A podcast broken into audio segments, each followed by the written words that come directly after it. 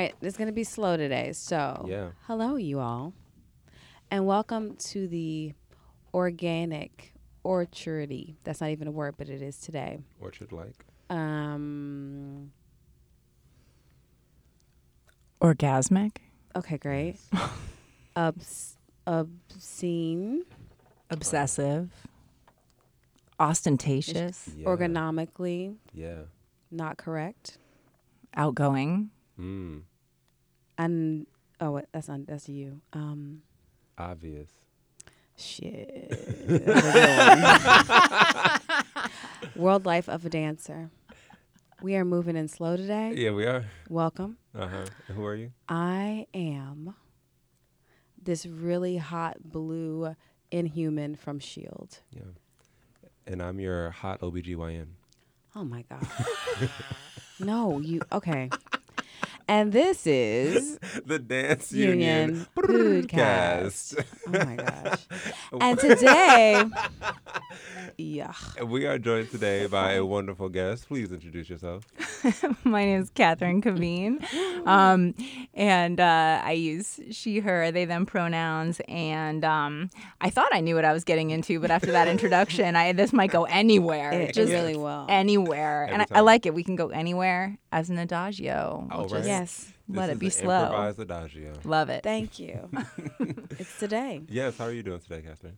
Uh, I'm good. I'm good. It's, it's I'm a professor and it's the end of the semester, so I'm on my very last threads. Um, All right. But there's there's some joy because there's light at the end of the tunnel, Yes. as Nice. much as there's a fatigue Is as this well. Yes. Yes. is this the, is this the day the last day or is this week the last week? Uh, actually, next week is the last Next week. week. Okay. Cool. So yeah, yeah. Yeah. Whew. It, But I start that countdown early. I've been counting down since Thanksgiving break. that's actually, wh- I feel like that's when it officially starts. yeah. It's yeah. like, all right, so everyone, you know what the what the task is before us. Mm-hmm. We all know that we are running on fumes. Let's, Yeah, we're just taking up space at this point. I, and I really appreciated the professors and the teachers that came in just as tired as we did, because Mm-hmm. that kind of validated, like, oh, so I'm not just making this mm-hmm. up. Mm-mm. The teachers that mm-hmm. were real perky, like, all right, everyone, we have one. I'm like, you know, you were doing a little bit too much for me right now. yeah. How are you doing, Melanie? I'm extremely understimulated, All right, so that's where I am. that's real. I was at home all morning doing admin work. That probably Oh. did it. yeah, Yeah. that'll blow your brain. With the rain. Yeah, yeah. So I'm happy Ooh. to mm. be here to hope to fully be mid stimulated. Yeah, You know? And honestly, your color palette looks amazing today. Really? Yeah, this the- is new. It's the the hair and the jump look like the color palette of the hair and jump looks amazing. Mm-hmm. really? Yeah, I I wasn't sure. doesn't I it? second that. Yeah, it mm-hmm. does. Mhm. Thank y'all. I mean, mm-hmm. it's like it's one of those things that you have a nice jewel tone with an earth tone that always goes well together. That's what's up. Yeah. I appreciate you. So, I, Wait, what? Jay, Huh? how are you? I'm fine. I f- oh my gosh, I'm wearing like five different hats today because I like woke up this morning after being up really late last night, and then I went to the airport to go rent a car because I have to go to Jersey for a rehearsal. But then my rehearsal time was truncated, meaning like they emailed me and was like, "Oh, hey, rehearsal, your residency, we can't have you be in the studio today." So I have to negotiate to have them let me in in the evening, which means my rehearsal that was supposed to be in the morning got pushed into the afternoon after I picked up the car. And then I had to go drop off my friend that I was rehearsing with, come here, find parking. Forgot that parking is hell in this city, Ooh, so no. I was like, "Whoa!" And after this, I'm gonna go run to pick up some more people to go to Jersey, rehearse, do the dramaturg thing because I'm rehearsing with dramaturg to make sure the piece looks good. Drop those people back off, come back home, and drop off the car tomorrow morning. A dancer's life. A dancer's life, right? Oh, I- it's so Living the I almost- dream. I shed a tear a little bit inside. mm-hmm. That's a lot. it's a it's a lot, and it's and it it would not have been a lot if just simply if you know just somebody was like, hey, you know, um, you could rehearse in your residency as you were awarded the residency. right in the time that we talked about and In the time- planned. This is why Can that you is move so your stuff off the important. Mm-hmm. Yeah. Um, the um, it is so important because it really was just you're fine. Yeah, I think it was really that um, they gave me two days. It was like I found this out on Saturday, like Saturday evening. I got an email. It's like, hey, by the way, December 9th and tenth, uh, studio's not available. And I was like, okay, all right. So So seventy dollars later after renting a car, and probably a little bit Mm. more after gas and all that other stuff. And parking. and and parking. Yep. Mm-hmm. Wow. I pulled into a place that told me parking for like two hours is going to be twenty four dollars. And I was like, I'll just run her. How do I get out of here? I was hitting all kinds of seventeen point turns to get out of that. Mm-mm. Not today. Not today. I only do VIP parking, so y- you can either always have me in mind or have me in the car. What I you only I only do VIP, meaning I will always find that very close space. I will, you know what I mean? Like I will. I'm patient Okay, because free is good for me. it is. Mm-hmm. It is. so I don't want to have a car in the city. I realize like I don't want to own a car. It's good to rent one and figure that out. It, yes. learn Seventy dollars is less than seventy thousand to buy one. Mm. All right, you better speak it. I want a car so bad though, y'all. But I want to have a partner that we can negotiate the um, responsibilities of it. Like a baby. Yeah. Yeah. So like, yeah. Because I just want the free freedom. metal baby. a That's giant you're one. Yeah, that's what I want. It appreciates in I'm gonna put it on my passion second. planner because you know I, I miss the freedom of getting and going when I get good and Mm-hmm. damn ready. Oh, right. that is So. a nice one. I feel that. But I I don't want. But I'm I'm still at the point where I don't want to trade that freedom for being able to nap in transit. That's very valuable. Do you to know me. what? I'm getting kind of nervous of napping in transit. I- Actually, and you should be like you. I don't. Yeah. I don't. Yeah, we don't work. I don't recommend it, hmm but I do it, and I I'm think I'm gonna have to stop. I read in transit. Yes. I love can you that. can you nap in transit? no. I wish I could be like that. Any anything that's moving, any kind of vehicle moving, it, it actually puts me to sleep. Yeah. Uh-huh. But I was just thinking about how like I'm only half asleep, but I'm like if anyone wanted to do anything weird while I have my eyes closed, throw something on my face. There's like all these other things people, you know what I'm saying? Yeah. That's real. It's better to have your eyes open so you can check out behavior. Oh, definitely. I don't know why. I don't know what I do. I just I cross my heart and I just because like I think ever I've been I've been on a bus for like two hours to and fro since like sophomore year of high school. So I've I think I just built up a capacity to be in the liminal space between like actual sleep and Same. being alert and awake. So like I have a weird bubble around me when like something shifts in the atmosphere. I know how to be like, hmm, what's going on? Peek an eye yeah. open. Or you have your you hold your bag a certain way that if anyone Yeah. touches it in the slightest that you can Yep. feel it. and I don't actually ever mm-hmm. miss my stop. I think that's the base. That's the that's where I feel confident in sleeping in transit. That I actually never miss my stop That's amazing. Yeah. Yeah. I fell asleep on a Greyhound, which is totally not recommended. No. because you missed the thing. No, I didn't miss anything, but like I went to sleep with someone looking at me weird and woke up with them still looking at me. But I was like, I'm so sleepy, I can't help it. Okay, Catherine, can you give us the transition step that we were doing the lobby to locomotives from one physical space to the next, or from one state of being to the next? Hey, um, for our history for the future section. History for the future section. Wow, yeah. that's hard to say fast. So we need we need some form of locomotion Mm-hmm. here. Um, chasse ball change layout. Yes, I have. We have not Honey, done the layout. you gonna stretch before we do that? No, let Saw me you say- warmed up. all right? Yeah, right. right? Now I like a layout, so I will. No, I like a layout too. Let's all lay out together. Lay out. Chasse- but not on public transportation. Nah. yes. Touche. So let us chasse ball change into a la- layout into our next session which is our history for our future. Future. Future. Future. Future. Great. So today we're going to talk about Andre, oh, Boppin' Andre. And let me just say, I tried to I tried to do a lot of research on this uh, fella. And there are a lot of videos on YouTube, so you should check them out. But there's no wiki page. There's no long like bio anywhere. So some of the content I found came from an interview that he did. But he is known for bopping, which is not popping. All all right, right. Let's all be right. clear. But understand that they both come from the robot. Uh, and he originated in LA, uh, street performer. And so I'm just going to share this one quote that he offered in this um, interview, which says, also he has he has like a couple of complications with um, the term OG, but that's explained in this article by Liquid Metal Dance. Um, and he says, I'm an LA OG, or so I claim. I was not the first to pop. Others did it before me from different areas around LA County. But to my knowledge, I was the only South Central LA cat. Big deal. You from. South Central LA? Yes. That's where I'm from. Go ahead. I am the originator, not of the robot, not of popping, but of the combo deal bopping. Okay.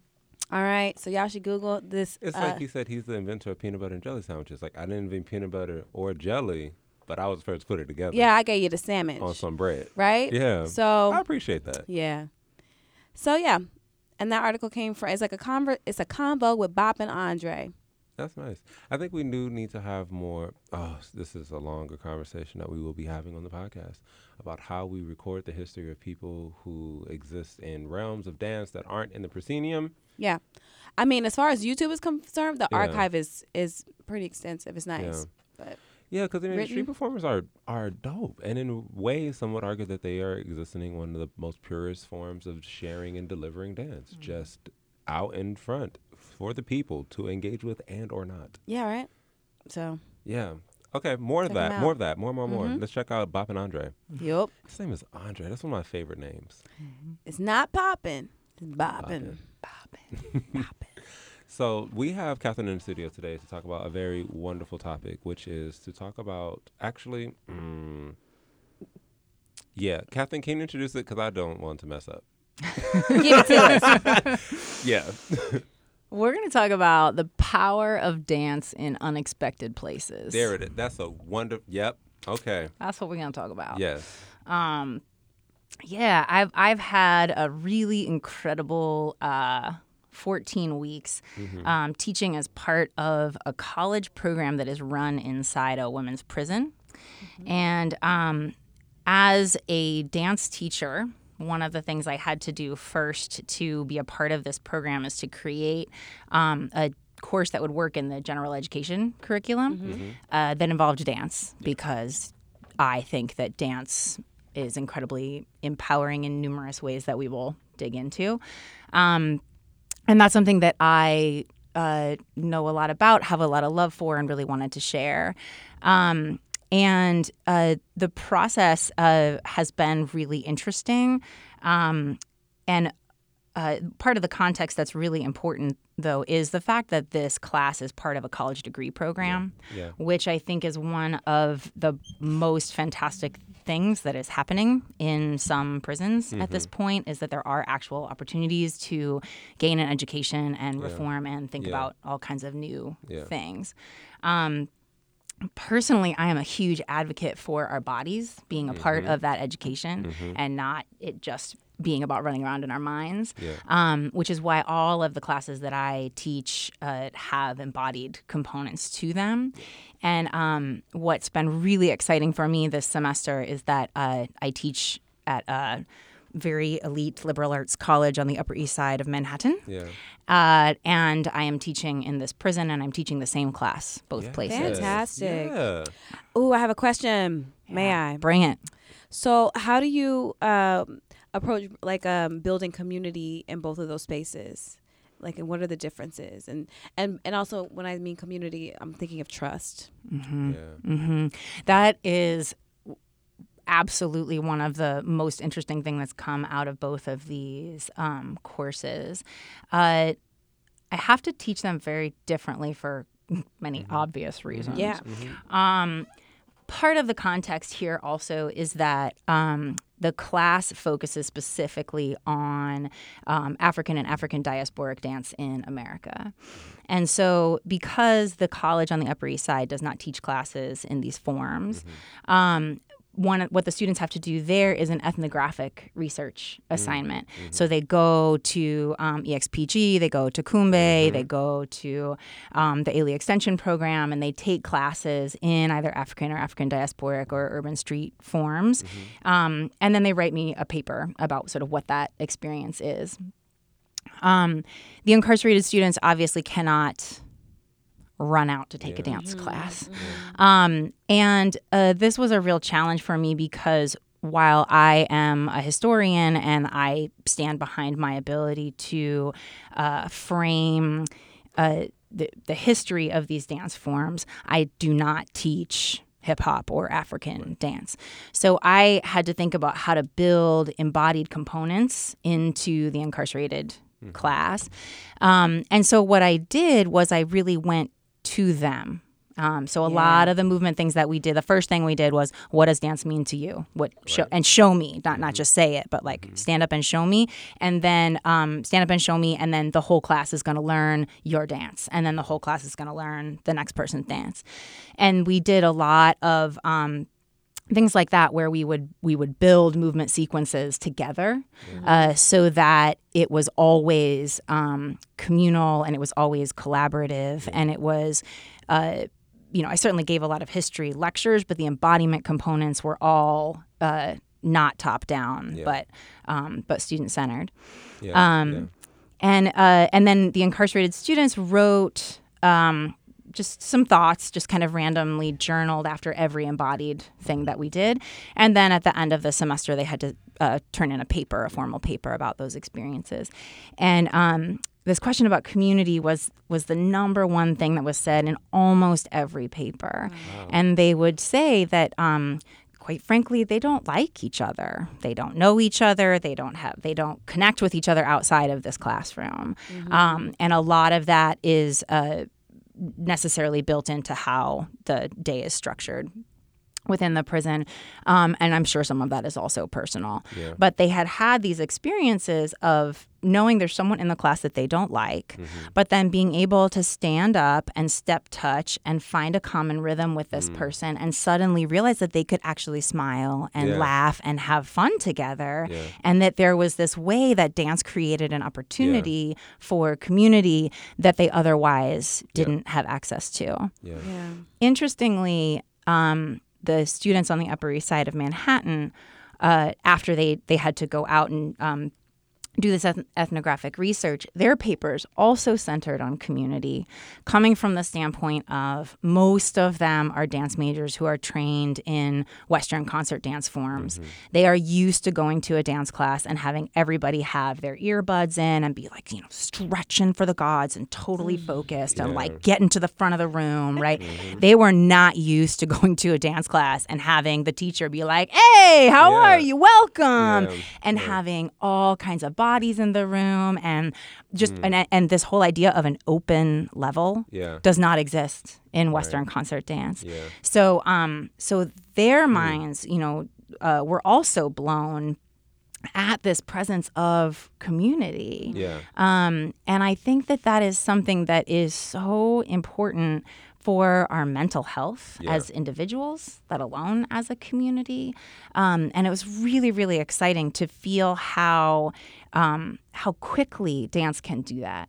And with the with the incarcerated students, I mean, we we were not dancing for hours a day at all. We were dancing like seven to ten minutes. I mean, it was Okay. these Yeah, yeah, minimal yeah, yeah. bits of embodiment that we're still able to communicate these huge ideas about like wow i i don't know you but when i find a rhythm with you then wow we can come together and and share a laugh. Yeah. which is kind of huge in terms of human connection. Especially in a place that is a prison like in in, in incarceration whether whether the the space is specifically like um you know the range between like max max uh, what's the max what? Max security, Security. thank you. That's what i was looking for um max security or like the a lower security based prison like it's it's still a place where you don't have the freedom to do as you mentioned like in comparison to other students to go out and take a class like so your freedom is gone.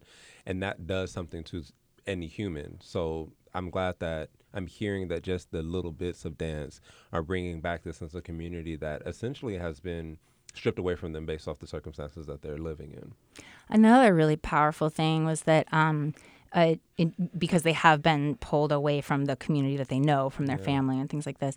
Um, one of the first things that I did in the class um, uh, was just have everybody stand up, and we all did the electric slide that's why i was because okay, they know that already. Pretty much all of them Yeah. know that already. Same. Um, and uh, and it was so interesting in their papers. Many of them wrote about how as soon as we and we have no music, so mm. all of the the rhythm is coming from our footwork and mm-hmm. clapping and vocalizing in a mm-hmm. variety of ways. Um, but many of them wrote about how as soon as they started doing these steps that they know that they were no longer in prison and that they were with their families and they were with their Absolutely. friends and that power of muscle memory to hold the memories of communities, whether they mm-hmm. be far away or people that we've lost, I think is also this really magical thing that dance can do um, to, you know, within our cellular memory, hold those mm-hmm. relationships and mm-hmm. hold those those communities. Yeah.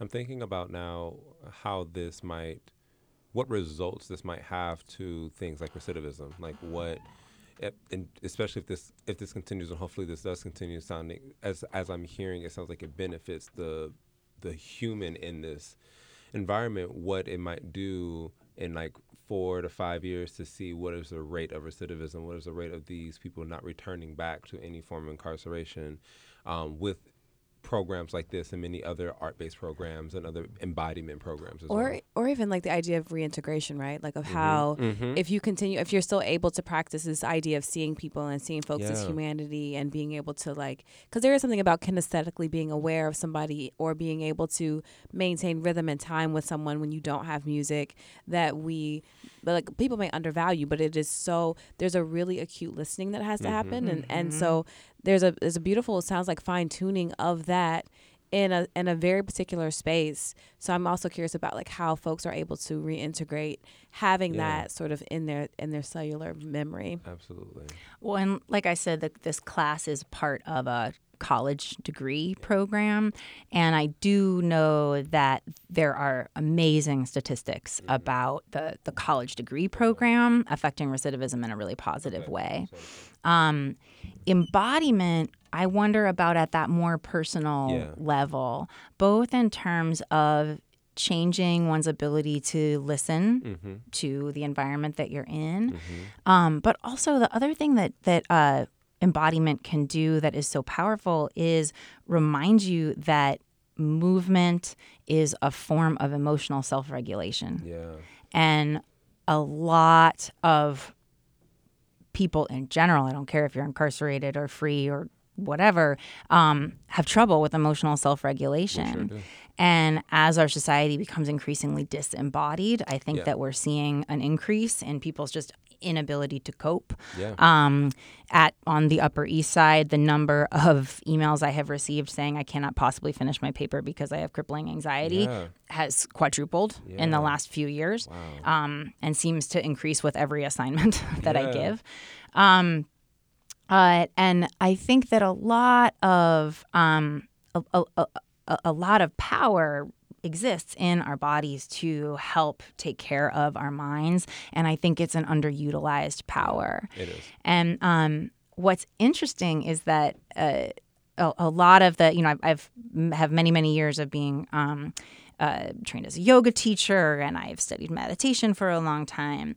Um, but one of the things that I started to look into um, because I was teaching this class uh, that particularly deals with race and racism and dance is a lot of critique of meditation and particularly somatic Western practices as being uh, a very particular embodiment of whiteness. And this idea that when you're led in meditation to be still, to ha- align your spine in a very particular vertical way, um, and to try to, uh, to to follow your breath. That that actually can create more discomfort and more anxiety for for a lot of people, uh, rather than it being a soothing space. Yeah. I wonder though because I thought some of those techniques came from Eastern spaces. True. And so then they were adopted into Western. Actually, it's interesting because um, there's some part of like how we know yoga in America is actually is like a white Western response to something that is mm-hmm. Eastern. It's like a theft essentially and a repackaging. So it doesn't Yes. hold on a lot of things. And I, and one thing I learned about meditation because when I first started my mental health journey, meditation was one of the first things I wanted to try, and I hated it because it was the like the all of that you mentioned the the spine, the breathing, the and also the more specific like the clear your mind. And I was like getting frustrated because my mind was going everywhere except for clear. like if anything, the moment I got to sit down, I was like, now my mind is flooded because I'm not distracted by all the things that I was doing beforehand. And then when I um I went to you know the um the the Tibetan store on St. Mark's and and, a, and a few other like sister networks within there. And I started to find some more tools, and I started talking about meditation. They were letting me know that like actually like their understanding of meditation is just removing yourself from your thoughts, understanding that mm-hmm. your thoughts are not always your own. So what you're doing when you're meditating is, is and one one idea is to watch your thoughts, see your thoughts, and understand that you can just that that they don't control you, that they can move and go and they can come in and come out. Um, but the idea that you have to be like completely zen and quiet and like peaceful in the birds and the trees, like that doesn't have to be your meditative practice, and it doesn't have to be long. Like one person's like, you can do it for like two to three minutes on the train. Yeah. You know? I'm also thinking about how yoga in some spaces that it's actually a lifestyle. It's not an hour class, right? Yeah, it's like too. how you live your life. Mm-hmm. And how in, in the States is very much uh, removed from the entire like spiritual practice of the thing. Yeah. And, you know, it's just something to think about. And if you're trying to get to that place where you can register that your thoughts are here and that you are here and that there, there's a witnessing going on, right? Um, there are just a lot of different pathways, and different personalities need different pathways. So I certainly Sure. don't think there's a right or a wrong. Um, I know many teachers that would say, well, being uncomfortable in meditation is the point. You're trying to learn how to be at peace with being Right. uncomfortable Right. Um, but I I have been very interested in um, in sort of tracking the the different responses in terms of um, what to do when you are actually upset. Yeah. Right. So a somatic meditation practice, I think. It is exactly that. It's a practice. It takes a lot of time. And then perhaps it can set you up in ways to navigate your emotional realities differently. But if I am upset right now, slowing down and breathing and trying to sit up straight might not really be what I need. I might actually need to shake that out. I might actually need Yep. to to step touch and get some heat and blood flowing and Yep. and um and transfer some of that anxiety into physical movement Yeah. and then allow it to leave my body. Yeah. And so um it's interesting to think about how social dance forms can serve this very similar purpose of being potentially a practice, but a practice that is rhythmic, a Mm-hmm. practice that is um, uh, that is uh, clearly and repetitively in motion, Yeah. um, as opposed to aiming towards stillness, Yeah. and something that then through upping your your heart rate and your blood flow. Then has you feeling your breath because you're maybe out of breath, or Yeah. at least it's getting Yeah. a little harder, right? So then it creates this very, um, Yeah. very real connection to your body, Yeah. um, as opposed to sitting still Yep. right? And and also at a at a scientific level, there are a lot of um, nerve receptors in our joints and in our muscles that only fire when there is friction and motion. Yeah. So this idea that we're supposed to somehow become still and then feel more um, is is is is a is a path for some people, and, and if and if it works for you, rock on Yeah. do your still thing. Um, but I'm just finding that as a teacher, it's really interesting to try other ways to get people into their body, other ways to get people grounded. And um, very repetitive rhythmic movement is is another way in Yeah. um, that I think and and you know when you combine repetitive movement with choreography that people know like the electric slide then it also adds happiness and fun and there's a sense of improvisation on top of structure and things like that that allow people to kind of breathe between um, following instructions and having an emotional release through their bodies in a physical way Yeah.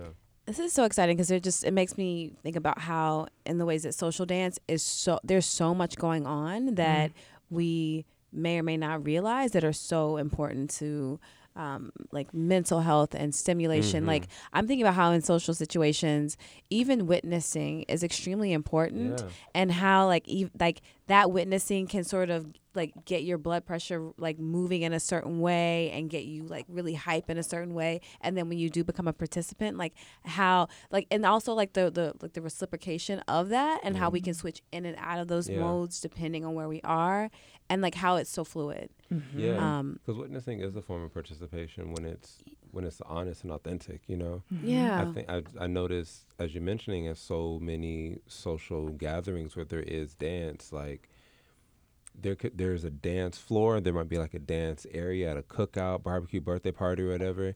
And then when when the when the people who may not be able to or may not want to dance, mm-hmm. and that song comes on and everybody's excited, like you just like, oh yeah, you getting it. They break out the phones or they're like they hype you up on the side, and that right there doesn't feel. I mean, that right there is as valuable as being the one who's being hyped up, the one who's being mm-hmm. witnessed. You know. Mm-hmm. This reminds me kind of of this uh, social situation Jay and I were just in Oh, yesterday, where there was a person just talking ad nauseum, just so heady, and I, they could not read the behavior. Like our Yeah. our like three of us were not interested, and we actually wanted them to stop talking. And it was clear if you be, if you looked at our body language, and it got to a point where I just started dancing. Jay started dancing, Yeah. and then this Yeah. other person started, and this person was, and then they finally shut up, and it was just like, and then we like had a moment where we were all just vibing, and you know what I mean. And then when that person had stopped, so I was so grateful, and I was so grateful to be in the vibe with these other two people, Yeah. and it felt good. Also, I was in the middle, so that felt good because Yeah. energetically I was getting it on both sides. Yeah. But yeah, But look at how clearly and non-violently you use dance to communicate and affect your situation. Okay. Right? Yeah. And like that's a, that's something that, you know, we all have so much energy pent up inside of us Mm-hmm. and that it's such a great story and in that situation, I mean, you had a choice. You could throw something at the person or Say, you could start dancing. Yep. Yeah, Yeah. you could be you could be vocally rude, like whatever it is. You know, or you can start dancing and then find this whole other thing, right? And let that carry you out. And perhaps that person who was speaking, had they had more dance training, would have cued into what you were trying to say to Uh-huh. them a little bit more Yeah. quickly. 'Cause that's Right? what I was But- say. Like I, I feel like part of what dance, why I, why I'm so attracted to dance is not necessarily the performance aspect of it, but the fact that we are talking about movement and we're talking about bodies, and we are concerned about the the ways that we can communicate with them. So when when I'm teaching students, and I love teaching students who actually may not have um, a desire to become professional dancers, but are just like, you know, this is what I'm doing for my youthful time. I'm like, the values that you're going to learn in this environment are going to be very applicable everywhere else in your life. And I can run down the list right now of what I've experienced, but that still is going to pale in comparison to what you're actually going to find in your life. when you sort of like when it's exposed to you on your own terms. Because some like Yeah. some specific things like in New York are like walking down the street. Like most people don't understand. Oh, that is the worst. It's like as it's hard to walk down the street as a dancer. oh my god. No, you need some contact improvisation training. Uh-huh. And everyone should have that. Yes. Yeah, and when they don't, it's really frustrating. And it's like even like I I do a lot of work to like even let people like you should clearly understand from what the my body language right now that I'm actually going on this side. I'm actually going to turn my body this way to give you more room. Mm-hmm. You should do the same. There's like all this information that is getting lost on people, and as you say, as people become more disembodied, it is just creating a hard uh, space to socially navigate through. It is insane because the social is not i mean i think we we you mentioned this at the top that um even in in classes that aren't dance focused that you like to think about where's the embodiment component and i'm I- i'm wondering like what will happen if we made that a requirement in just education on all levels that Yes. doesn't matter what you're teaching you have to include in your lesson plan an embodiment component and how much not how much in, in terms of quantity, but just like what would shift, what would what would be brought into the conversation. to that new awareness. Yeah. Mm-hmm. Yeah, I'm thinking about how like as dancers too we we understand or we think about kinesthetic awareness or reading people's body language and all of that. And I'm cuz I'm even thinking about horses. Like I know that if a horse pins its ears back, it is not happy with you. If it's put you know flicking them back and forth, it's kind of interested. So it's like even with that, it's like it's a good cue because if a, if a horse got his ears pinned back, you better step away. It is not happy. But we don't do that with each other. oh, No, and that's um it's an interesting thing how how much is communicated and then also to think about um, being in diverse communities and then checking our assumptions about what body language means. That's true too. Um, so, uh, you know, I, I do a sort of standard spatial composition exercise in in this class. And um, you know just to sort of point out the fact that proximity has its own tension and potential storytelling in it right? So you guys have probably done similar things in in some kind of class where you know people are walking around and the teacher says freeze and then you notice that like there's a whole cluster here and one person left out and you can be like oh there's a narrative there Yeah, right? Like or everyone's equal distant from one another. Oh that's a totally different narrative. You know there are there are two groups and they're facing away from each other different narrative right um and then uh, uh, in my class, I do that with then two people, right? And every single time I have done this exercise, um, when I have two people facing each other, we say, okay, so what's the relationship? M- The students usually say, "Oh, well, they're friends. They're they're talking, having conversation." And then you're like, "All right, so then have them turn away, and so they're back to back. So what's what's the conversation here, right? What's going on? Oh, they're in a fight. They're probably mad at each other, right?" So I did this exercise um, with the incarcerated students, um, and decidedly had my mind blown because when I had two people facing one another, and I said, "What's the relationship here?" They all said, "Oh, they're in a fight, Confrontation. Yeah. confrontation." And then when I said, "Turn around, back to back," what's the relationship? It has to be trust because you're th- you're putting your back to someone. That's a great answer. Um, what they said is, "Those are the best friends because they've got each other's back." Oh, Oh, right, because they're they're all they're both looking outward. oh my gosh. Yeah. Con- wow, context. Wow. context, context. Because I. Yeah. dang. But it's you if you're not aware Yeah. that our bodies are saying things, then it's also hard to see the way the context affects our bodies. Yeah. Which in that way, then the context is also affecting our minds Yes. and our relationships to one another. And it's it's pretty interesting how simple a physical exercise can reveal those vast differences in context and mental, you know, sort of organization. You're making me think about how when I was in Poland, I was already forewarned that they queue close, meaning like queuing when you like are waiting in line. Oh, mhm. Queue close, they queue close. So like they're up on you. Like there was a woman like literally touching my back with her body when we were in line, and I was like, I don't know, and I was so annoyed. I and be so was like, uncomfortable. no, they just stand close together. It's like a thing. I'm like. I don't. Well, then you stand between me and this person because we do not queue that close, Oh no. right? No. but- Oh. Context is key. I was like, Can I help you? Do you need something? Yeah. Mhm, And she's just trying to get on the plane. Yeah, Mhm. and I'm thinking about all the thing the this the the code switching that many students of color have to do when they enter into like especially dance class when we talk about like the the white western concert dance world like a lot of students of color struggle because the rules are just so vastly different than the ones that they have to abide by in their in their homes and their neighborhoods.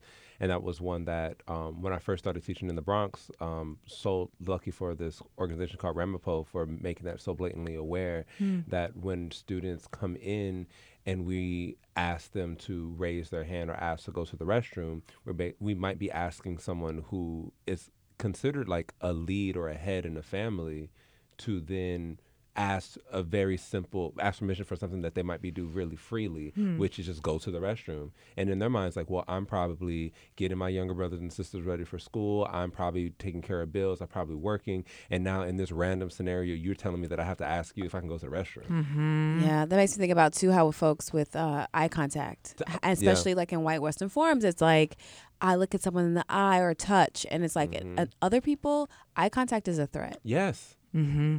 Yeah, like it's eye contact is and yeah, it's either it's a threat and in many ways that I've learned it's like it's it's a threat or it's a sign of respect, but you but you but you can't hmm, what's the word I'm looking for? Like you you have to know the person to know which one is going to be. And also context. you don't it's context like you don't just throw it around. You don't just look at people in the eyes in certain neighborhoods, especially like where I grew up in South Central LA, thinking of, you know, uh, Boppin' Andre. Like eye contact was something that you you you get ready to make sure that you're going to like uh, do something. It's a confrontational or it's something that you make sure you make eye contact with this person when you walk down the street. Because if you don't then that's what are you Disrespectful. dissing Yeah. man It's an interesting thing in terms of the power of dancing in a circle, also, though, Mm-hmm. that gives people that opportunity to make eye contact or not with Yeah. whatever they're choosing to do, but also have that sense of safety that within their peripheral vision they can see the people Yeah. in the room. So there isn't that sort of fear factor. Mm-hmm. Um, uh, because that's another that's another interesting thing. Um, you know, going back to that idea about uh, traditional Western somatic techniques, um, oftentimes they ask you to close your eyes. Oh, And how do you navigate around that? you you just uh, I, I say to the students to um, uh, focus inward just like look a few feet in front of them on the floor. Um, because many many of them wrote to me for, for a variety of reasons that they are not willing to close their eyes in these spaces. Again thinking about context. Um, and i think that that's you know that that then really uh, changed my context context um, the next day when I went back to the college on the Upper East Side and was in a room of 22 people fully willing to close their eyes and lay down and like be Yeah. completely safe unlike the public transportation we were talking about Gosh, earlier yeah. right? And and other and other contexts. Um where where is it that we feel safe enough Mm-hmm. to really tune into that internal space and i think that that's another thing um, in terms of the power of social dance, it creates safety because we're we're attuning our internal spaces to one another, whether we're dancing or witnessing. You know, whether Yeah. whether you're standing on the side. There's something about rhythm that that literally physically brings people together Yeah. in a way that can create um, such a profound sense of safety and and trust that I think um, really can't be underestimated. Cannot. On that note, let's take a quick break and we'll be right back to learn more about what's been going on with Catherine and the incarcerated women in dance. All right. Uh, thank y'all so much for listening. You know, we're we're taking a little break here, but while we're on this break, I would like to let you know that we have a Patreon, and that Patreon, the support that you uh, give as a patron, is what helps keeps the operating costs and many of the other costs of running a podcast, you know, feasible, and keeps this podcast alive, and it helps us do many many great things and grow. But and it helps you. It helps us know that you love us. it helps us know that you love us. That's another thing. Um, it's a token and a symbol of your appreciation for us, as we will then share with you many tokens of appreciation for you for becoming a patron. And one of those things is that in 2020, we will be sharing live nope that's a lie we'll be sharing um video podcasts so we have a video camera in the studio and we're going to be doing some more videotaping things that are going to be exclusive for the patrons so you're interested in to know what our body language is like as dancers in the studio when we record this podcast become a patron or if you want to know, like when we have guests, like what does that person look like? What I, I hear that voice. What is that? Where, where's the, the the human that goes with that Absolutely. voice? And I think more importantly than all of that, if you want to know what Melanie's fashion decisions are, where you can see the jewel tones in her hair and the earth tones in her jumpsuit, you get to come on to you get to become a patron and see what the video podcast looks like. Sounds like a plan. Yeah, so the baseline to get to become a patron is two dollars, and if you become a patron at five dollars, you get to get all of the wonderful, lovely live. Now I keep saying live because it's not going to be live, but the video podcast footage of what's going on in here. And it's a it's a a, con, a country. What is it? Contribution of reciprocity. We we offer our labor of love, and this is a way that you can show that your love back. a contribution of reciprocity. Thank you so much. And we are going to get back to the show. And we're back. Hello. All right. So we have uh, just a few more questions before we wrap up with uh, Catherine. And uh, Melanie, you have one? I think you talked about one during the break. I do. I'm curious, Catherine, if you could talk to us a little bit about your process of uh, self care and wellness as you both enter and then exit uh, spaces. I think, you know, I'm interested in both actually in the women's prison and on the Upper East Side with them folks. Uh, both take preparation and then um, a sort of depressuring process afterwards. Um, you know, it's interesting how much my life as a performer and my life as a teacher uh, intersect. It is a lot to be in front of a student body. And even though I am a huge advocate of student centered learning and I'm always trying to find collaborative ways to bring my, my whole class into the process of both teaching and learning, um, you stand in front of that classroom as a facilitator. It's a lot of responsibility. Um, and there is a lot of, of pressure in that. So, you know, absolutely my own uh, meditative and yogic practice are huge to me. Um, uh, and it's been very interesting uh, working in the prison um, because as phenomenal as the students are that I'm working with, and as much as they absolutely inspire me to be in uh, a situation where so much has been taken away from you, um, and to still be bettering yourself through the process of education, I just I find that remarkable and inspiring. Um, so those students really uh, uplift me, but there is a lot of pressure. Um, particularly uh, since this is not a video podcast, um, uh, to say that um, I'm a white person Yeah. entering a prison talking about race and racism and the body. Yeah. That's a that's a lot of positionality to try to navigate gracefully. Yeah.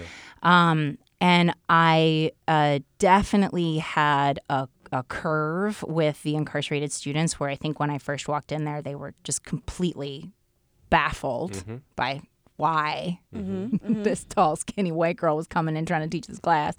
Um, but then, uh, literally and seriously, we did the electric slide together, and everything was okay. Yeah. I mean, Oh, it wasn't quite Yeah. that simple, but it, Right. it was. I mean, for me, it would have been because I was also that very particular student. Like, what are you going to teach me about like Black history and dance? And then you do lecture, I'm like, you know Okay, what you're talking about, right, right?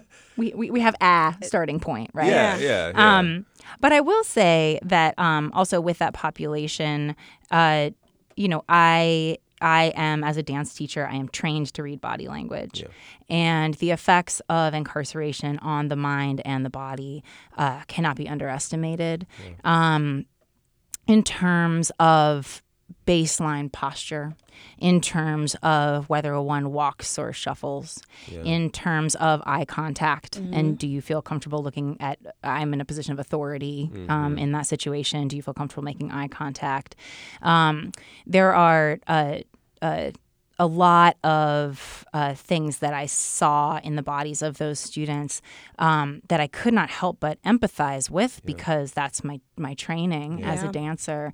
Um, and so the first few weeks that I was working there, it was very uh, emotionally challenging for me. Um, to to hold the space to say uh, uh, you know this class is about looking at amazing phenomenal artists who have pushed back against racism against segregation against disenfranchisement in a variety of ways and have triumphed anyway Yeah. right? This is the narrative that i'm trying to uphold um, and these are the documentaries that i'm showing. Um, and i'm trying to come in there with a um, a message of positivity, and I feel very strongly that I need to to walk that talk. I can't fake it. So, uh, on my way to the prison, I would um, spend time uh, reading the the books and the articles that I had assigned and underlining and and focusing on the points of empowerment in those readings, which are really why I assigned them in the 1st place. Um, and then I would get home and uh, the first few weeks, I really found myself kind of crushed and confused, even though I had done a lot of reading and I talked to a lot of other people who'd done this kind of work, and I really felt like I, I kind of knew what I was getting into.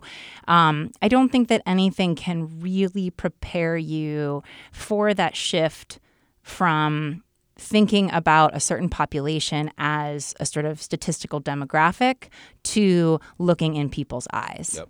And and and also speaking to them realizing that they're intelligent they have senses of humor they have Yeah. backstories Yep. right like we all do Childhoods. childhoods and and they made one wrong mistake and here we are um, and so i was having a lot of trouble navigating that and then um, I decided that what I would do uh, was actually walk my talk, and I started to create a dance piece, a, a solo for myself um, about what I was experiencing. And I also created a sound score that went with the piece that was um, a combination of sound effects. And then I read a lot of the readings that I had assigned the class and then overlaid those as a sort of um, sound collage. And um, it was about a 10 minute solo. Um, I do not think it will ever be performed um, because I and I don't think that it needs to be. Mm-hmm. But what was amazing was that as soon as I started to work on it and allow myself Yeah. time and space in my week for embodied processing, Yeah. I became a hundred percent more effective teacher. Oh, And I was able to move through the space and not feel like I was about to cry and um, hear these backstories and, and just be like, awesome. So, what are we going to do with that? yeah.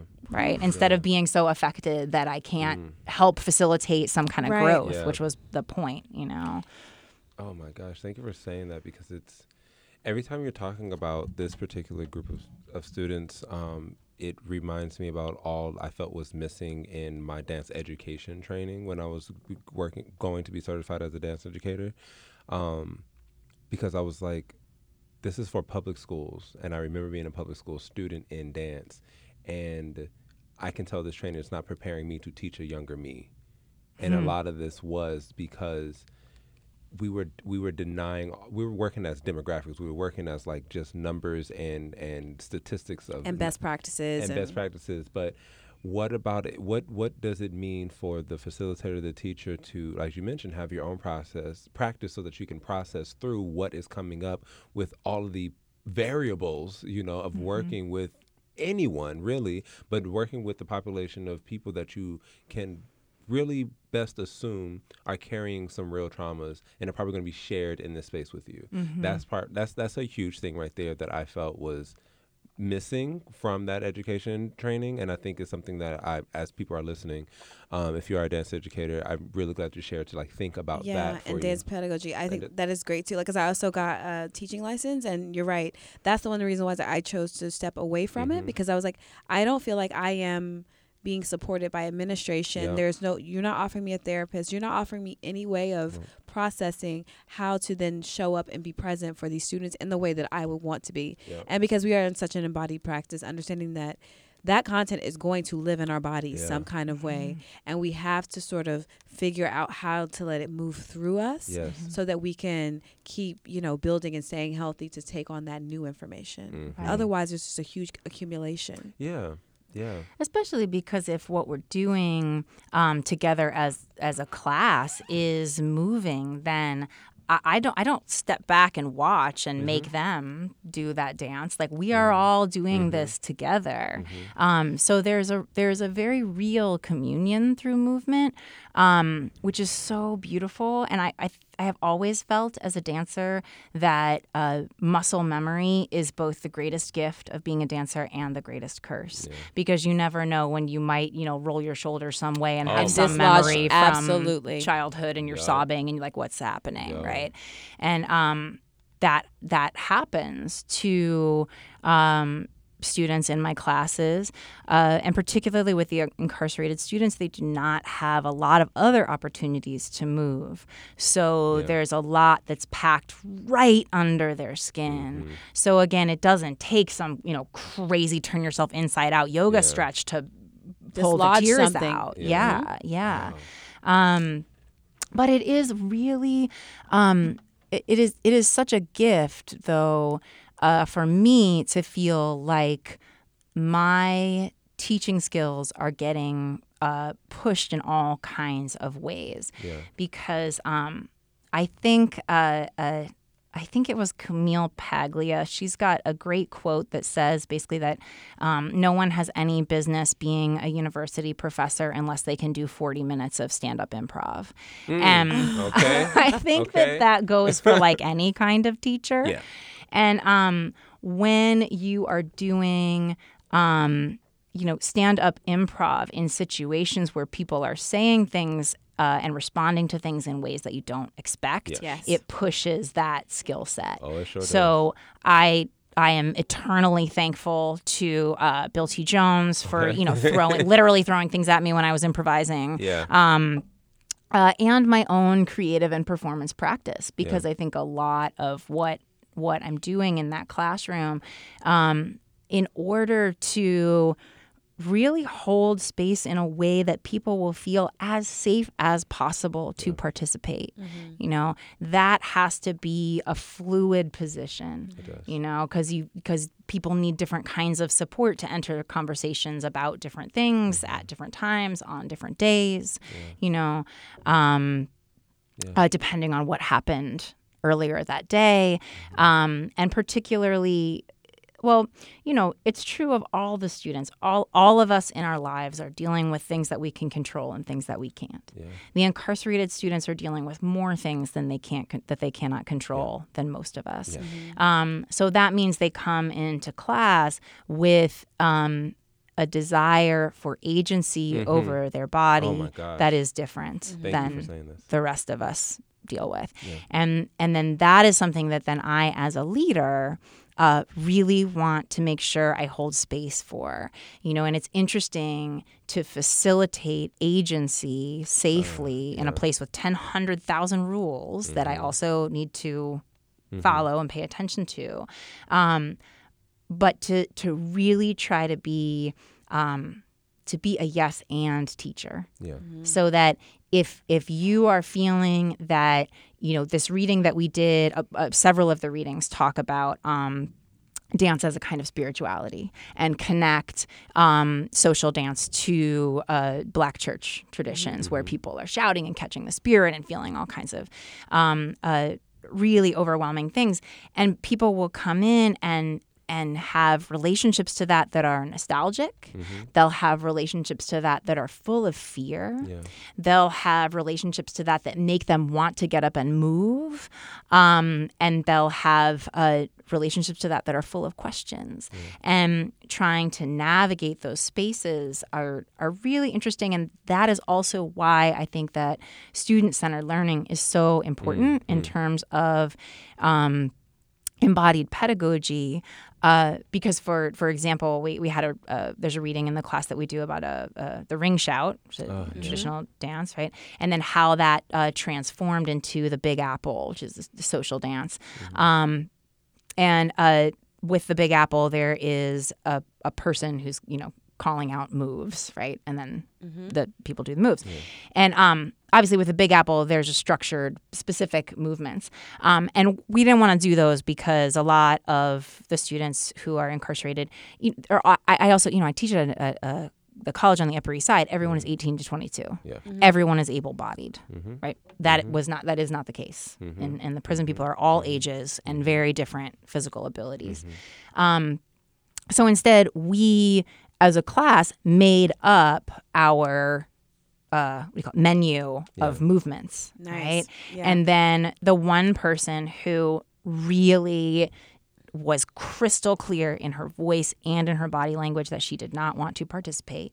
Um, I said, "Great, you're the shouter. You're the, you're the caller. Yeah. You're gonna you're gonna call the moves." Yeah. And um and then she was like, "Oh, I can do that sitting. here. Awesome. Yeah, okay. yeah, like I don't yeah. even get up and I can still participate." Yes.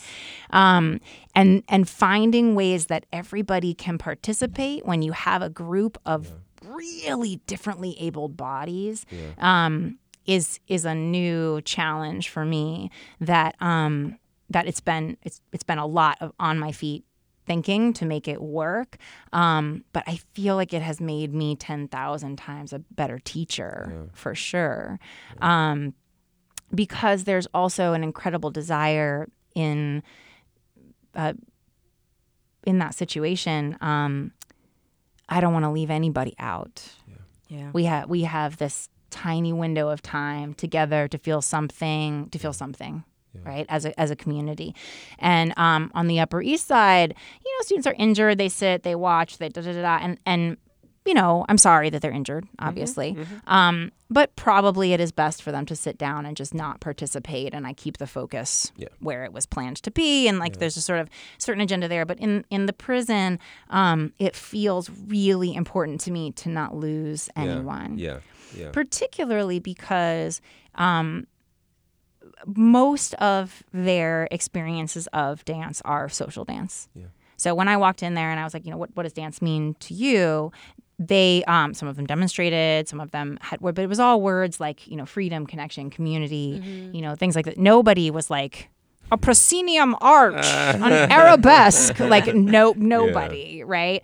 Um, so that wasn't uh, that you know they they laid out that what this class was going to be about was coming together Yeah. and then i picked up that mission Mm-hmm. you know and i feel like i'm having to um uh, to carry that on. And it, it, it takes a lot of hardcore improvisation, I will say, and a lot of self care, which um, I, I, I have to say, I was shocked that. As, I mean, I felt in my gut that the right thing to do was to start making a solo about this experience. Um, but I was shocked at how much immediately the next week I was Oh yeah. real calm. around. I was just completely calm um, in that to going in and going out, which other which had been a, an emotional roller coaster otherwise. I will say what I have not been as good at um, is pulling myself together for the students that I see the next day on the Upper East Side Oh. because Yeah, what does that mean? Pulling yourself together. because when you're working with incarcerated students, the excuses mm-hmm. that students in a standard college give for why they can't get to class on time, why they didn't get their homework done, mm-hmm. why they're feeling tired today, those excuses start to get a little transparent. And I most of the criticism I have received as a teacher is that I'm like too nice, that you know that I'm that I'm too understanding, that I'm too kind of give too many A's. Like you know, this is the criticism that other faculty members yeah. give me. Oh Um, so um, uh, it's been very funny to me this semester to sort of just be like, yeah, no, people, show up. What are you doing? Pull it together, Yeah. you know? Um, and I, it's also very odd because I go from teaching this class on um, race and racism in dance history in a prison to the next morning teaching Martha Graham technique. And that's a Yeah. that's a big shift. Yes. And I am a versatile teacher and I pride myself on it, but that is a lot to Yeah. turn around from in it's less than it's like 10 hours. Right. Right. Oh. You know.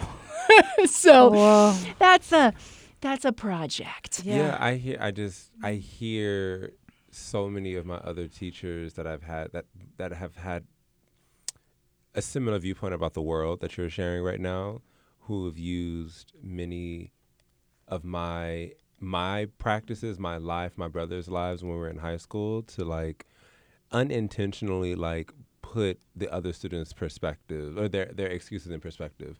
Because I mentioned earlier, like my brothers and I had to take a bus two hours to and from school, and it's like high school's like seven o'clock is when the first period starts. So mm-hmm. we're on the bus at five, meaning we were up at four or even earlier, mm-hmm. and then you know two hours back. So when students are like, "Oh, you know, I couldn't get this paper in, or I couldn't choreograph this thing, or I, I couldn't come to class," and they like live in the neighborhood, teachers are like, "You know, the Bouey brothers are like, they were on the bus for Right. two hours." The Bouey Brothers. Yeah. when are you gonna start a band? Oh my gosh. Please do it. Is that- yeah, but it's it's interesting because I, I I I didn't I I mean I'm saying this because I'm realizing I didn't understand why they were doing. it. I kind of felt like oh please don't do that. Please don't make me the example. But I'm starting to hear like you when you're concerned with the life of of certain students, and then you hear someone like oh I wasn't able to make it because, and you're like but you live across the street from the school. Right, but teachers also have context that students don't, and it's it's also Yeah. uh, teachers are sort of charged to be seeing a larger picture and help their students see it as well. That and right. So Boom. And yeah, absolutely. And I, I do think that the universe, the divine, whatever you answer to, um, it gives all of us enough suffering to make us wise. And each of us can take a different amount of that and are given different paths. I truly believe that because they're in some ways connected to what we need in order to grow in this lifetime. Um, that said, I think that yeah, as as a teacher, you know, I um, I try not to.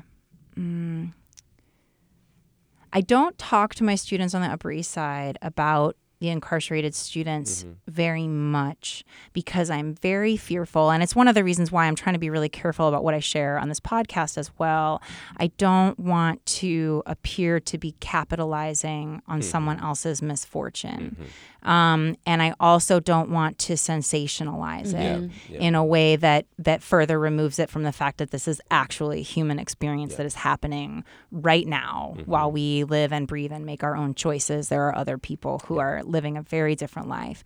Um, but that fact, that fact that right here, while that that that we are incredibly privileged to be here, to be able to um, navigate spaces in the way that we do, I think that it is good to be reminded of that. Absolutely. Absolutely. Because we can get ungrateful. I mean, I know I can. Like going to Poland actually did that for me too, because Oh, yeah. the way that they don't have access to classes every day in the way that we do, or how some ideas are oppressed and Mhm. they're tolerated, but they don't want to talk about it or see it. And I was like, oh, some of the things that are happening here, like I, we've sort of navigated through in the 60s and 70s. Yeah. And I'm like, oh, shit. Yeah. Yeah. and it, it like you say it, it does help sort of like readjust like okay i need to be a little bit more grateful Yeah. Mhm. Perspective, because as we mentioned, context, context, and perspective. Yeah, and ta taking things for granted is um is a really great way to be just blinded to your Yeah. context and the way that it's affecting you, and then the way that you have power to affect it. Yes. Mhm. Also, Yeah, you know, that agency. um, one of the really simple exercises um, that we do in this in this class um, in the prison is that you you know you pretend that you're sort of creating a ball of energy and then you choose to either softly toss it to someone or to like chuck it at them really violently and then they have to pretend to catch it with whatever energy you threw Ah. it with Ooh, okay but then they can transform Ah, that that's wonderful. energy and then toss it to someone else in the way that they choose I like that. And people get so creative. I mean, they, they start like petting little bunnies and like Yeah. passing them on so they'll become little flecks. you know, like it, it turns into all kinds of things. But there's something about really embodying one's ability to take on what the world is giving you Mm. and then transform it and send it out in a different way Mm-hmm. Um, that I think is so helpful. And it's you know it's a it's a really simple movement exercise. Like she came to me through um, Martha Eddy in a workshop I did with her on nonviolent communication. Um, uh, but it's interesting how that in so many different contexts can have so many different applications and and also you know you you introduce it as a game it's a physical game everyone plays the physical game and then you talk about that game and you know when you say like well so what what'd you get out of this and someone's able to say well maybe i don't have to throw out what is thrown at me like hmm. that's life altering shit Yeah. man Yeah. that's a lot That is. a lot and through throwing invisible balls you Yeah, know like I like that movement's idea. amazing On that note, we do have to begin to wrap up, though. Mm. That was one. That was yeah. I- juicy I, know. I'm actually. I've already decided that I'm going to incorporate that in like every warm up for class. yeah i'm already i'm like thinking like and also say i say i have to say catherine i have to say martha I was, yeah, it's the same. I was like, yeah, Catherine and let's let's Martha remember where, what's the lineage of how this Yup. came to me. mm-hmm. Thank you, thank you, thank you. Mm-hmm. Um, so what we need to know is how you, if you're okay with how the people are listening to know where to find you. That is weird how I phrased that, but no it makes sense though okay, thank you. Um, please let the people know how and where they can find you, and if you have anything that's coming up next. This might be one of the first episodes of 2020, based off how um this is kind of set up. But I just want to put that into Yeah. perspective. Yeah. Um, uh, my website is catherinecabeen.com. And um, I do actually, we, we are recording in December and I have a show this Friday in New York. Um, but it will also, it'll be traveling to Philadelphia uh, January 18th. Um, and so you can go to my website, again, catherinecabeen.com, uh, to find out more about that. Um, and uh, yeah, I'm on Facebook and Instagram and Yeah. all that, all that jazz. I'm, I'm Searching Catherine easy to find. Yeah. Yeah. Good. All the information will be in the description box wherever you are listening. Melanie, what's going on with you? not much i'm gonna keep nursing this cold until it goes away That's real. that's it That's real. i mean that's not it but But yeah, yeah. Um, What up? Check out our websites. Um, I would say I really don't know when this is coming out, but I would just go over some things that may have already happened or are happening soon. Um, uh, I'm moderating the Black Masculinity and Dance uh, panel with uh, panelists Orlando and Ricardo of Brotherhood Dance, Thomas DeFrantz and Dubois Keen at Gibney on January 6th. Yes, at like let's say 7 p.m. I think that is RSVP in the description box wherever you're listening. And I have a show at um, Triskelion doing an improvisation thing. There's a series of um, performances and improvisation on January 9th, I believe. Um, but again, go to jbouey.com if you're not sure. You can also follow me at jbowie or at j underscore bouey on Instagram. that's basically the things. Yeah. Um, thank you for listening to another. Ep- oh no! Oh, we have to do our dance union has, and then Yeah, I'll we do, do. the, the thing. So, anybody have a burning one? Because I have one. I, I have a burning Okay, one. Um, uh, my dance union has totally gotten over this antiquated idea that teachers only teach because they can't actually perform, Yes. which creates a hierarchy Mm-hmm. and then makes people only teach for money and not as a creative act. Mm-hmm. And um, I think that yeah, my dance union really expects uh, respects educators Yes. as creative artists. Boom. Bow. Like okay. Yeah. My dance union that was wonderful. My dance union has um has classes to help I, don't- I, subsidize the only word that comes up, but there's another one to help subsidize the uh, pedagogical education that you got in your um in your certification to include like in all the things that we kind of talked about in this thing, but the in student centered learning Nice. words. Yes. My dance union has a resource guide for homeopathic remedies to take care of yourself post, pre, and after sickness. So, Post, yeah. pre, and after. I love it. Right. Because All we right. can do we can be proactive rather than reactive, you know? Boom. Okay. In all things. And- Right. yes, please. and LIFE. Thank you for listening to another episode of the Dance Union podcast. Um, you can listen to us on almost every podcast streaming service except for Tidal. Um, and you can follow us on every social media platform that you can stalk your exes on. Or walk alongside Twitter. of. I want to say walk alongside. You can walk alongside me on my IG. Yeah, but I mean, some people like to stalk their exes, and I've let the, like they know what they use social media for. So I'm like, while you're there, take a just peruse over to the dance union. This will be another conversation. I'm thinking like, why do we call them followers? Oh Followers. yeah, we'll get to that. Yeah, um, and you can follow us at the Dance Union. That's T H E D A N C E U N I O U N, both Facebook and Instagram. As well as you can send us any questions, comments, or concerns at the Dance Union Podcast at gmail.com, all spelled out one word. Um, I think that's basically. Oh, we might have a website by now. I don't know what it's going to be, but just check the description box. It might be like a little Aw. website thing for the dance union. Go and check the things out. I, I, I might I might be really excited by the time I like put this thing out and get. I like making websites. Yeah. It's a little fun pastime thing. Um, okay, that's basically it. So let's get on out of here. Five, six, seven, eight. We out. I out. know it didn't really set you up, Catherine. That's fine. We'll do it again. Take Catherine two. in the cut. Boop. All right. Five, six, seven, eight. We out. Thank you so much. I really think I'm gonna keep not people. It's. It's like, huh? Yeah. What?